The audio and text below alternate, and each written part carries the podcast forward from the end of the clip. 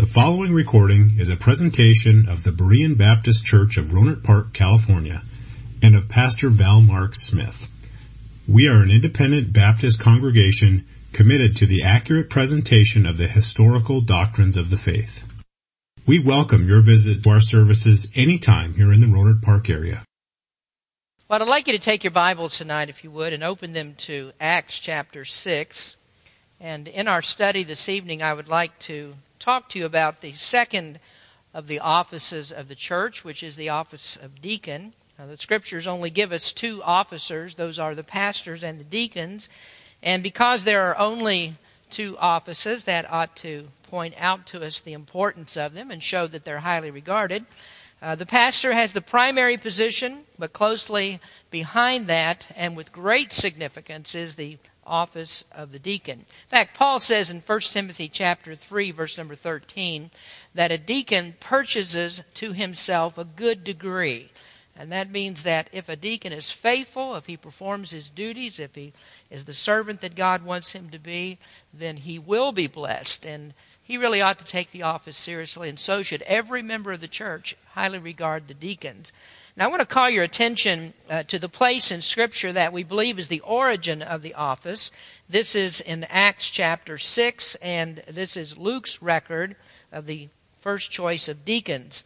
Verse number 1 says, And in those days, when the number of disciples was multiplied, there arose a murmuring of the Grecians against the Hebrews because their widows were neglected in the daily ministration. Then the twelve called the multitude of the disciples unto them and said, It is not reason that we should leave the word of God and serve tables. Wherefore, brethren, look ye out among you seven men of honest report, full of the Holy Ghost and wisdom, whom we may appoint over this business. But we will give ourselves continually to prayer and to the ministry of the word.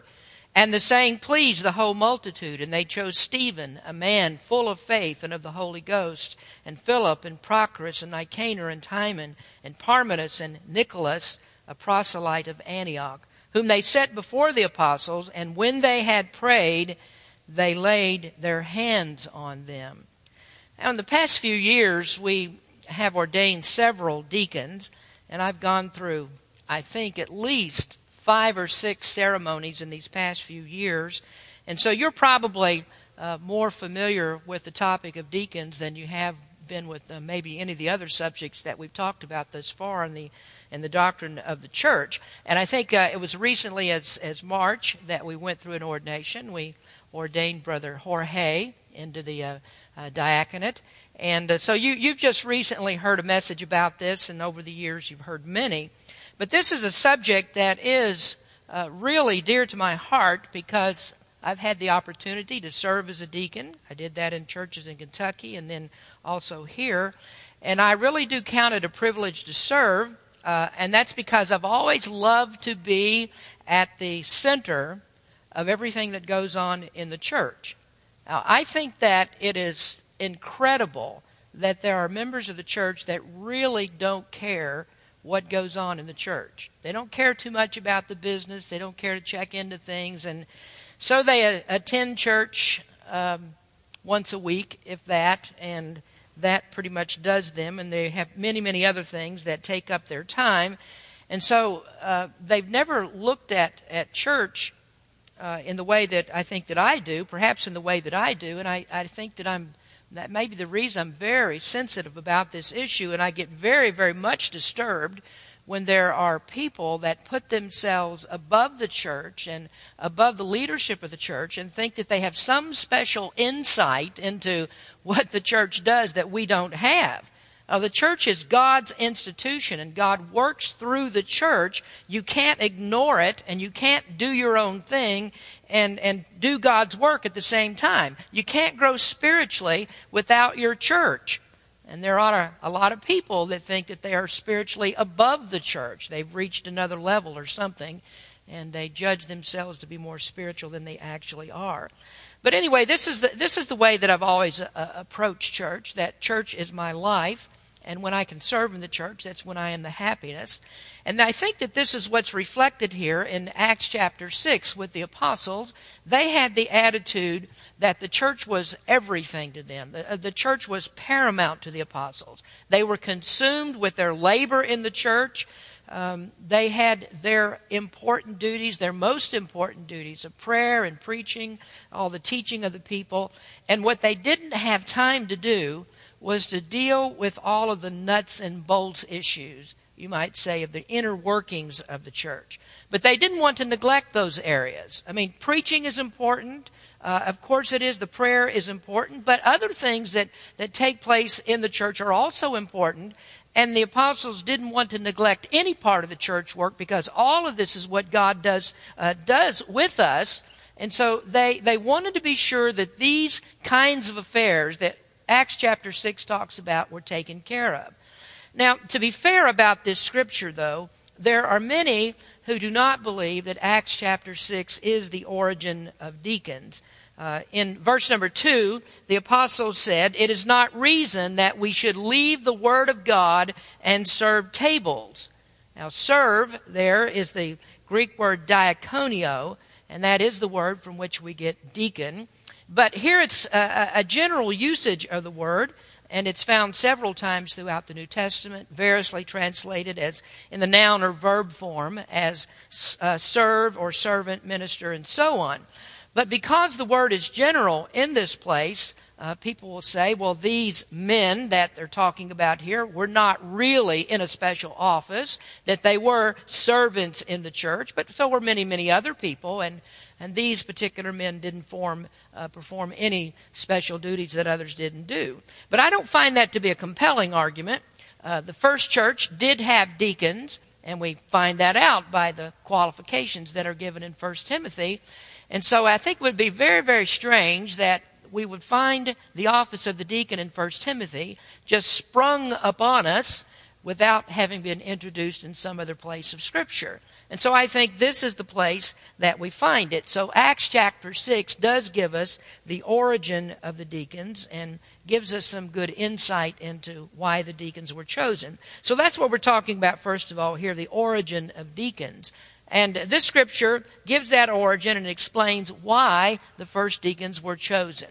And let me give you a, a couple of reasons for their choice. Now, and I'm not going to be real detailed tonight. I'm not going to keep you a long time. We've had so many uh, sermons in the past on deacons that I don't think that I need to do that. So this will be kind of a light treatment of the subject this evening. But why do we need deacons? Well, first of all, they were chosen for division in the ministry.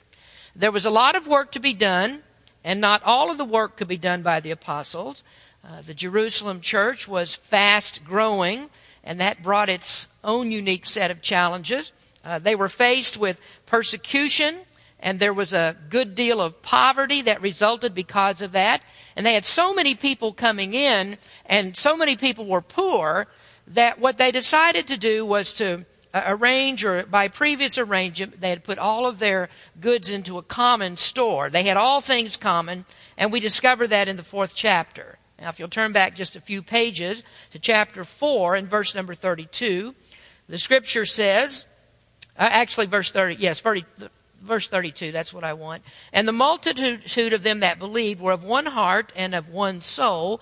Neither said any of them that aught of the things which he possessed was his own, but they had all things common. And then in verses 34 and 35, neither was there any among them that lacked, for as many as were possessors of lands or houses sold them and brought the prices of the things that were sold and laid them down at the apostles' feet, and distribution was made unto every man according as he had need. So all the goods of the people, all of their food, their clothing, and all of that was put into the common store, and they were clothed and fed out of that storehouse as each of them had need. Now, apparently, the apostles had been handling all of that themselves. Uh, they were taking care of it, but the ministry was going so rapidly that the work, this type of work, was starting to consume all of their time, and they needed that time for study, prayer, and preaching. Now, the church certainly does need ministers. As Paul wrote in 1 Corinthians, the church has ministers, it has servants, and not all of us can do the same things. So, what God does, He gives us a, a division of ministry so that the ministry can be done well. It gets split up so other people can handle certain things and all of the ministry can be done well. Now, a pastor, in some cases, and especially in much smaller churches, a pastor may have to be a jack of all trades. And you know, as the old saying goes, you can be a jack of all trades and a master of none. And a pastor doesn't want to find himself in that place, and so he seeks help. Well, the apostles became overwhelmed with all the layers of work that were placed on top of what they were doing. And so when that workload got too heavy, the efficiency of their system suffered. Uh, some help was needed, and this is because there were people that were being neglected in that daily administration, and so uh, the system became unfair to them. Now, trust me on this. There are a lot of church members that don't think that they get treated fairly. And when they don't think they're treated fairly, they start grumbling. And that is one of the biggest issues to a pastor is having people that grumble about things. And so the pastors of the church, that's the apostles, they said, "We need help." And so they said, go find some men that are honest and they're filled with the Holy Spirit and appoint them over that business, this business. And since that time, deacons have been responsible for taking care of all the headaches of a pastor. And they're very good for that. So there's a division of ministry within the church so that all areas of church work do get the proper attention. Uh, the pastor has his sphere of work and what he does, the deacons has theirs. And so when everybody's doing what they're supposed to do, then the church will prosper. Now, we notice what the deacons did that give us an example of the type of ministry that they were in. Now, they were chosen, and we just talked about this, for the distribution of food, or distributing food and clothing to the people. And I know that it might seem a little bit demeaning, but the meaning of this word, diaconio, which is serve in verse number two, that means to wait on tables. And we still call a waiter in a restaurant a server, and that's the same idea that you have for a deacon. That a deacon, above all things that he is, he is a servant. And he should relish the opportunity to serve because that's what God has called all of us to do. But in particular, that's what he's called a deacon to do. So what seems to be demeaning really is not demeaning because there is nothing that we do in the service of the Lord that's beneath our dignity. I don't care what it is. If God tells you to do it and you're doing it for Him, you're not too dignified to do the Lord's work. Well, the pastor is also called a minister, and that means a servant. And the greatest lesson that Jesus ever taught his disciples was the idea of being a servant. Now remember, uh, in the passage that we read this morning for the, for the message, that Jesus told them before they could have their thrones, before they could have the right position in the kingdom of God, they had to learn to be servants. Jesus said that he was a servant. He came to minister. And he demonstrated that by bending down and washing the disciples' feet. So a deacon should be proud to serve because when he does, he reflects the character of Christ. Now, I find it interesting here that the apostle said to find seven men of honest report that were filled with the Holy Spirit. And so they must have been men that were already engaged in, in helping others, because a person that's filled with the Holy Spirit is always going to do the kind of work that Jesus did. That a person who's filled with the Spirit will be a servant. And so if you find that you're not in that position, then you must not be filled with the Spirit because that's what God's people do. So, uh, the, this, the, the servant of God, the one filled with the Holy Spirit, will always doing, be doing what Christ does, and, and, uh, and that is to help with the needs of others. So I think that Acts 6 is the place where we find the beginning of the office. Uh, there isn't any other place in Scripture that fits as well as this. And so the common interpretation of this passage, and one that we agree with, is this is the place where the office began. Now I'd like for us to note, secondly, uh, the work of the deacons. And the work here is pretty straightforward in the passage. Uh, there was a physical need, there was a mechanical need, a supply need, and so what they had to do was to put a good distribution system into place. So what do we call that? Well, we would call that an administrative duty. So this is one of the works that a deacon does. His work is administrative. Now, a church is not unlike any other organization in this respect. We have to have administration. We have uh, services in this building. They have to happen. We have property to take care of. We have uh, phones uh, that we have. We have people we have to contact. We need water for baptisms. We need maintenance of the building. We need interaction between church departments. We have an office in the church. And why do we have all of those things? We have that for administration. All these things have to be cared for, and they have to operate smoothly in order for the ministry of the church to operate smoothly. Now, although the first deacon started out with a very crude form of administration, uh, the office has grown, and uh, the deacons may not be the ones that perform all of the duties in the church personally, but what they do is they help to oversee it, they help to delegate to make sure that these different types of works get done. Now, a good example of that would be with our church treasurer. Few years ago, uh, Brother uh, John was chosen to be the pastor, or not the pastor, the treasurer of the church. And uh, we had changed our bylaws uh, to say that, uh, if at all possible, that we wanted a deacon to be the treasurer. And I think that's the most scriptural approach to it. And so we were blessed to uh, ordain a deacon that had that ability, that he could be the church treasurer, and we thank him for that. Now, Brother John has been a little bit critical of some of the things that I've said lately about the treasurer, you know, about Judas holding the bag and all those kinds of things, and he hasn't been too pleased with that, so we'll give him his due tonight. Uh, he does a great job as the treasurer, and he's a good deacon to take care of those kinds of things. Another example of administration would be something that uh, Brother Brian Petro did just a few weeks ago.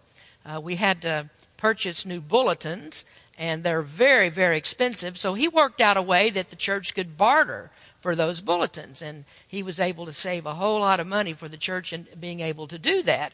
And that's the kind of things that deacons do. They take those kind of responsibilities that maybe you don't see how all these things happen. A lot of those things that get done, most of the things that get done in those kinds of areas are things that are done by the deacons. And uh, each of the deacons of our church has an area of ministry that they administer. For instance, uh, Eric takes care of the overseeing the uh, video and the sound system and taking care of workplace requirements. Uh, we have Brother Jorge here. He helps to take care of uh, Sunday school, working with uh, Brother Tabor Gerald, the Sunday school superintendent. We have Brian, who what do you do exactly? Uh, he, he's got a lot of stuff that he does. We depend, uh, depend upon him for many, many, many different things. But all of the deacons have some area of the church that they work over, they take care of, and it really lightens the load load for for me uh, that they take on these uh, special jobs that they do. Now, for that reason, because the deacons are, in one sense, uh, very, very busy people, and they're doing all these other tasks different from what the pastor does, that there are some pastors that treat deacons like they're hired hands. I mean, hired hands that don't really work for any pay, they work for the reward, which is good enough. I mean, that's they're willing to do that. But some uh, pastors look at deacons as men to complain about that th- this poor guy, I mean, he must be a half-wit that he was dumb enough to get corralled into doing the job of a deacon. And sometimes maybe that's what the deacons think because the pastor thinks that way occasionally. I mean, why do I do this? But they do it because they love the Lord. They do it because they love their church, and they do it for the same reason that I'm the pastor of the church, because this is God's work and they want to do it. But I want you to notice something very special about the deacons in verse number three. It says, Wherefore, brethren, look ye out among you seven men of honest report, full of the Holy Ghost and wisdom, whom we may appoint over this business. Now, why do we need men that are filled with the Holy Spirit for administration? Now, I understand the requirement that the apostles gave that they were to look out honest men. I understand that. Uh, the deacons had to deal with money. In our church, they do. Uh, the deacons help with formulating a church budget, and under my direction, they approve the spending of the church. They uh, act as a board of trustees to handle legal matters for the church. So we understand why why honesty is needed, but why do they need to be filled with the Holy Spirit for administration? You know, I, I trust the uh, the banker at Chase Bank to take care of my money. And I don't really think that he's going to try to get into my account and steal my money. There's not much there to get if he did, but I don't think that he's going to do that. I, I, trust him to do that, but I don't require that the banker be filled with the Holy Spirit in order to handle my money. Now, if I went down to the bank and the banker said to me, You know something? Your money is safe with me because I'm filled with the Holy Spirit. I'd probably take my money someplace else because that guy's a nut if he said that to me. So I'm not really looking for a Holy Spirit filled banker. I mean, that would be a good thing to have, and I guess in one way. But, but I don't require the banker to be filled with the Holy Spirit. Well, it should be obvious that there's something else going on here besides just taking require uh, taking care of money and just taking care of things that go on around the church like I've just mentioned with Brian doing and, and taking care of sound systems and things like that and taking care of the building requirements and maintenance and all those things. There must be something else going on here that the scriptures require of a deacon if he's to be filled with the Holy Spirit. Now, that tells us then that the deacon's duties are also spiritual. He has spiritual duties. And trust me on this, there are many, many people who don't think the deacons ought to have anything to do with things that are spiritual. But I think 1 Timothy 3, verse 9, backing up to the qualifications that are given there, show us that a deacon is a, has to be a spiritual man. It says, holding the mystery of the faith in a pure conscience. And there's no one that holds faith in a pure conscience unless the Holy Spirit has been working in his heart. And in fact, as you go down the qualifications of a deacon, you won't find anything there that falls short of the qualifications that are given for a pastor. I mean, the same things are there. A standard has been set. And so why would we be so concerned about their spiritual lives and why they're right? Well, that's because they do also have spiritual duties. Now, let me qualify that somewhat that the spiritual duties of a deacon are less formal than those of the pastor. Now, the deacon performs his spiritual duties in an unofficial capacity.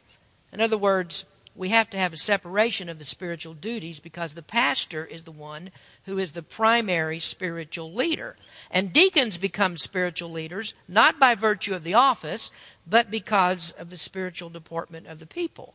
Uh, the, the people have to be able to look at the deacon and th- to see that he's a model that they can watch, that they can mold their own lives after him.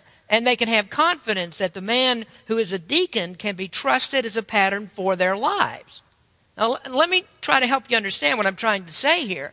The pastor should be a spiritual man, but his demand for respect is partially because of the office that God has given him.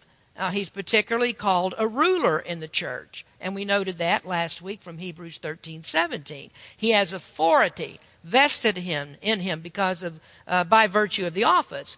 But the deacon does not have an office that gives him authority to rule. Nowhere in the New Testament do we find that deacons are rulers. Now, whenever deacons take on ruling authority, that's when they begin to tread on the office of the pastor. Now, understand also, uh, around here, we use the terminology that we have a deacon board, but our deacon board does not act like you think most boards would because usually a board has the authority to make binding decisions for the church or for an or, or, for an organization I should say. But the deacon board does not have unilateral authority to make any binding decisions for the church. The, the deacon board cannot overrule the pastor. The deacon board cannot fire the pastor. And many pastors uh, refuse to have deacons because there are deacon boards that have taken authority that they shouldn't have. And so when they have abused that authority, they say, well, it's better for me just not to have to deal with that. And so they won't have deacons at all. Now you need to understand all of this so that you don't misunderstand the authority of the deacons, of the pastor, and of the congregation. What the deacons cannot do, the deacons cannot stage a coup and take over the church. And the deacons can't oust the pastor. Now, they try to do that often, but I don't let them do that. They can't oust the pastor. But we also understand, um, you should understand the congregational polity. And uh, some people don't understand that because sometimes congregations overstep the authority of the pastor as well, and that would be wrong.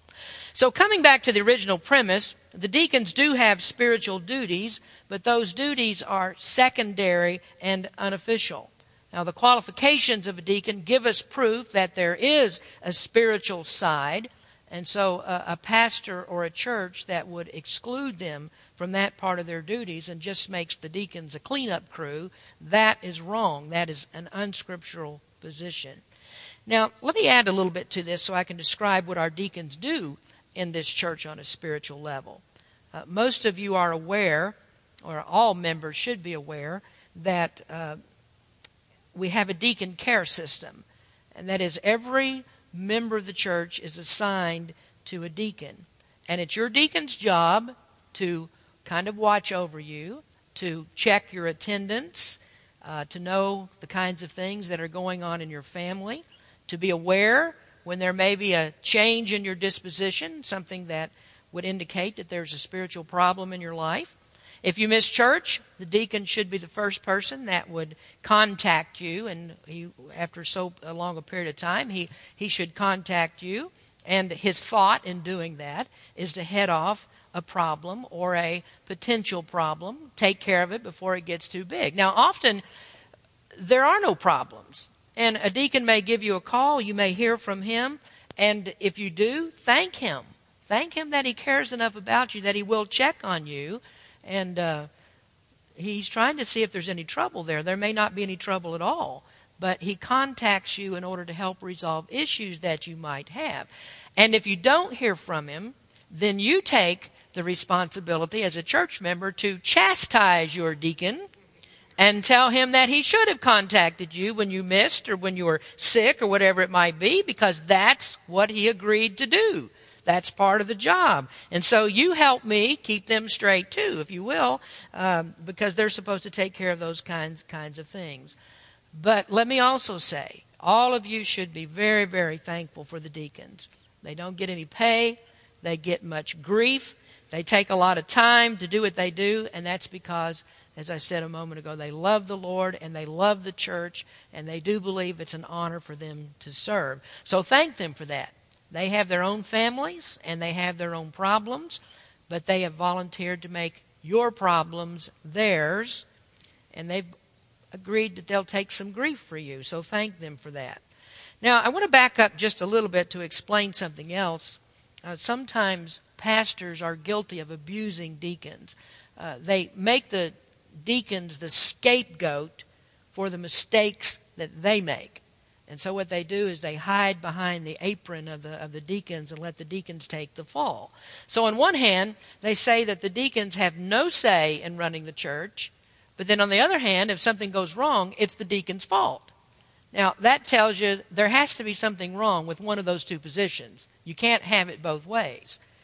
Well, one last point. One last point that I want to give you. We're going to try to finish up a little bit early here. I haven't, I I haven't been comprehensive, as I said, because I've preached so many times about deacons. But I think this last part of it is something that, uh, in all the messages that I preach, I've never spent any time dealing with this third part, and that is the gender of deacons.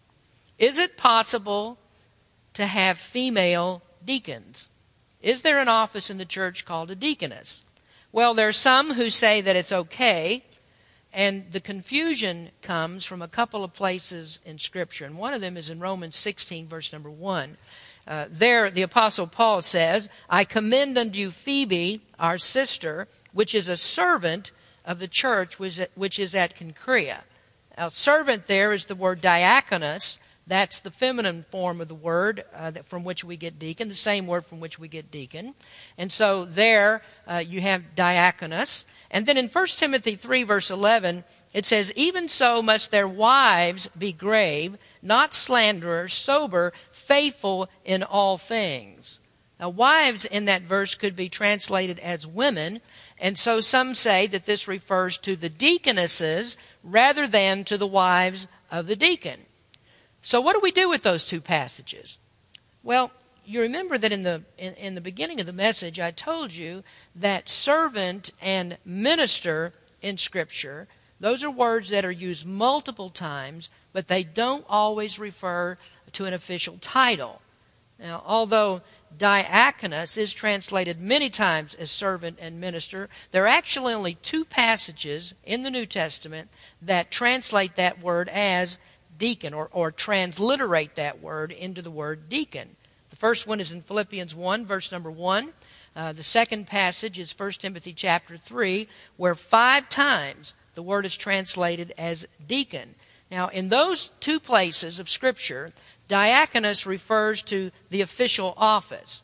In Romans 16:1, where it speaks of Phoebe, that is not an official title, and that's the reason why the King James translators did not translate that as deaconess in that particular passage. And then uh, any woman working in the church can be called a servant. That's perfectly acceptable, just like uh, we have there in the scripture. But a woman can't be called a deacon or a deaconess. Now, in 1 Timothy 3, verse number 11, it's most harmonious with Scripture to translate that particular passage as deacons' wives, exactly as the King James does, and they're giving qualifications for the deacons' wives. But nowhere in Scripture do we have any precedent for women taking on this kind of a leadership role. Uh, women can be used for service, uh, but we can't mix the deacon board with men and women. Uh, I, I, wouldn't send a woman out to do uh, to deal with men on any particular issue, not on a spiritual issue. Uh, women are limited in their ability to work in certain areas of the church, whereas men can work with both men and women. So the question is what need is there for the office of a deaconess? The best place to introduce that into the church would have been in Acts chapter 6. And that's because the first deacons were chosen to do what? Well, they were dealing with women, dealing with the widows that thought that they had been neglected in the daily ministration. Now, that would have been the logical place to choose seven women of honest report or at least to choose one woman out of those seven and let her be the one that gave advice to the men about women. I mean, tell the men how women think, because goodness knows we have no idea what that is, and so we need that kind of help. And so that would be the perfect place where that could be introduced. But there you find it says, choose seven men of honest report. Uh, so one answer to this then is that women can be great servants in the church. I mean, women, in fact, in many churches, uh, women outnumber the men, and so their their help is needed.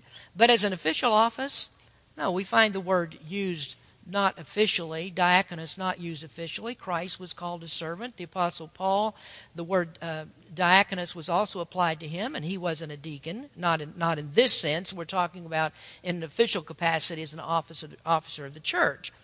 But what happens then when you have a church that uh, has no men to be qualified for deacons? Well, then you don't have deacons because the scripture does not give us any license to appoint women to an office that only men are able to be qualified for. I mean, there's nothing in the scripture anywhere that says that we are to lay hands on women or that we are to ordain women in any official capacity for the church. Now, I'm winding up there. Just a very brief lesson. I hope that I've given you something to think about concerning the office of the deacon. Must the church have pastors and deacons to be a church? No. You have to have a church first in order to appoint them. But it's necessary to have these offices for, not for being, but for well being. A church operates best when it has men that will serve the Lord in the capacity, first of all, as pastor and that of deacons. And we do thank the Lord for the many women that serve in the church. Uh, churches where uh, the women outnumber the men and there are no men to do the jobs, we're thankful for that. But we don't give them the official office when the Bible says that we can't do that. We have no place in the Scripture that tells us to do that. So thank the Lord for your deacons. Thank them for the work that they do. Uh, they're selfless in many, many of the areas that they that they work for the church, and we thank God for them. So shake their hand tonight and tell them you appreciate them. Let's pray. Father, we thank you for the time that we've looked into your word tonight. And uh, although we gave a, a, very simple message this evening, uh, I just pray, Lord, that you would help your people to appreciate very much those in the church that are willing to take on these responsibilities. Um, the, the, the, administrative duties and the spiritual duties, uh, things that otherwise they wouldn't have to do because they have so many things to take care of that, that in their own houses, their own problems. But Lord, we thank you that they're willing to put your church as um, as just a place that they really want to uh, hold in great esteem and to serve and to be uh, what you've required them to be. So we thank you for that. Bless our church tonight, Lord. We thank you for the opportunity that we have to serve you here. In Jesus' name we pray. Amen. Thank you for listening to this presentation of the Berean Baptist Church of Rohnert Park, California. If you would like further information about our church, please feel free to call us at area code 707-584-7275 or write to us at Berean Baptist Church, 6298 Country Club Drive, Rohnert Park, California, 94928. Additionally, you may visit us on the World Wide Web at www.bbaptist.org.